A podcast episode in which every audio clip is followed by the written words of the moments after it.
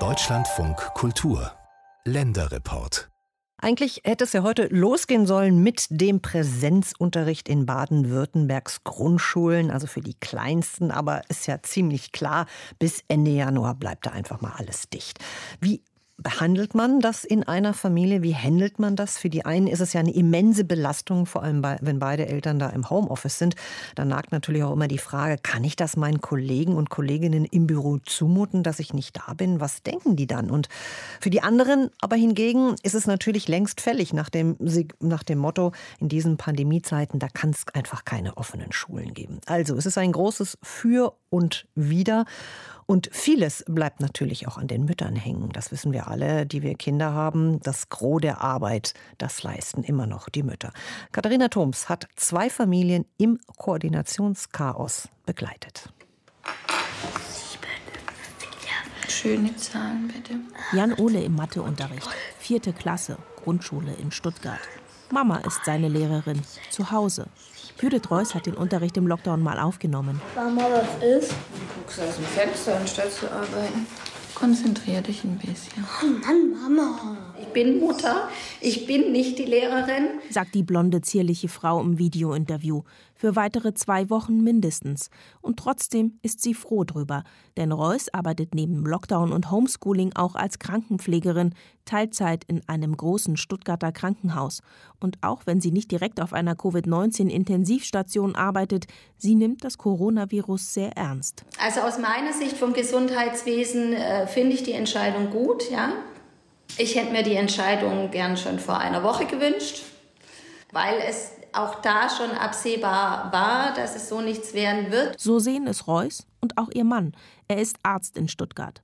Auch wenn die Kultusministerin in Baden-Württemberg, Susanne Eisenmann, nach Weihnachten noch gefordert hat, aufmachen unabhängig von den Inzidenzzahlen. In Stuttgart schwanken sie seit zwei Wochen zwischen 130 und 100. Gute 50 Kilometer südwestlich liegen die offiziellen Infektionszahlen knapp darunter. In Bohndorf auf dem Weg in den Schwarzwald. Dort lebt Dominik Brucker ja, mit seiner Familie. Schön, dass es klappt. Brucker sitzt für das Videointerview in seinem Büro, in der Schule.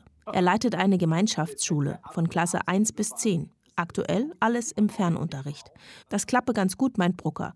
Und auch er ist erleichtert über die Entscheidung der Regierung in Baden-Württemberg. Ich bin sehr froh um die Ankündigung, auch dass es jetzt für die nächsten zwei Wochen eine Planungssicherheit gibt.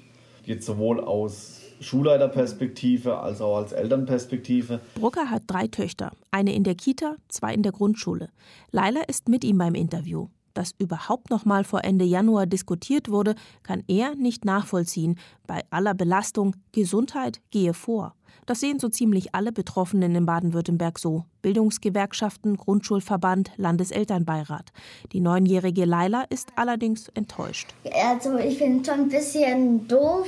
Wie gesagt, mir fehlt es auch ein bisschen. Mir fehlt halt das Klassenzimmer halt auch die Tafel, da wird ja öfters auch vielleicht was besser erklärt hat, anstatt auf dem Arbeitsblatt. Obwohl es jetzt viel besser laufe als im Frühjahr, sagt Brucker. Laila geht übrigens nicht auf seine Schule. Normalerweise fährt sie ins nahe Rottenburg. Das erleben wir jetzt durchaus auch, dass sich die Schule unserer Kinder sehr bemüht.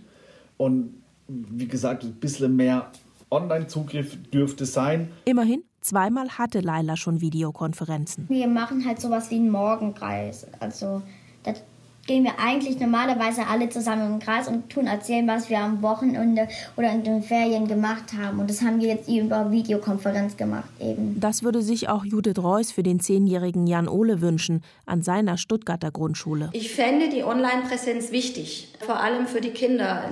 Einfach mal die Lehrerin auch wieder zu sehen, kurz in Austausch gehen zu können jetzt nicht nur so die schulische, auch die Klassenkameraden kurz zu sehen, hey, wie geht's euch? Also dieses ganze Zwischenmenschliche einfach auch, das fehlt einfach wahnsinnig. Und solange direkter Kontakt nicht geht, mehr Struktur, mehr Taktung seitens der Schule, das würde helfen. Also wir haben das wirklich versucht zu sagen, wir stehen da und da auf, um die und die Uhrzeit beginnt es, ja, aber dann, ach, jetzt möchte ich doch noch im Schlafanzug bleiben und es ist sehr, sehr schwierig, die Struktur einfach zu Hause zu halten, zumal man ja auch seine Dinge im Haushalt dann noch machen muss.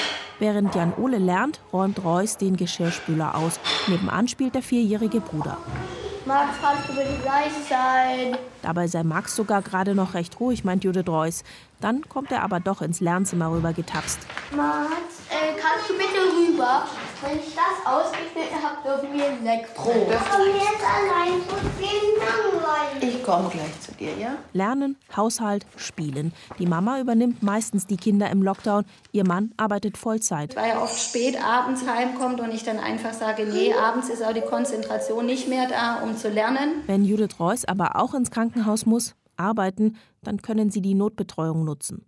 Weil die Regeln lockerer sind, kommen jetzt deutlich mehr Kinder in die Grundschule als noch im Frühjahr, bis zu 60 statt nur drei oder vier. Judith Reuss versucht trotzdem, sie selten zu nutzen. Und wie für die meisten ist auch bei ihnen Planung alles. Die glückliche Lage haben wir eben, dass mein Mann dann ein Wochenende arbeitet, ich ein Wochenende arbeite und dann natürlich mehr Freizeit unter der Woche ist, auch für die Kinder. Zusätzlich Spät- und Nachtdienste, den Urlaub ausnutzen, selbst zurückstecken, durchorganisiert, lange im Voraus, egal wie die Politik tickt.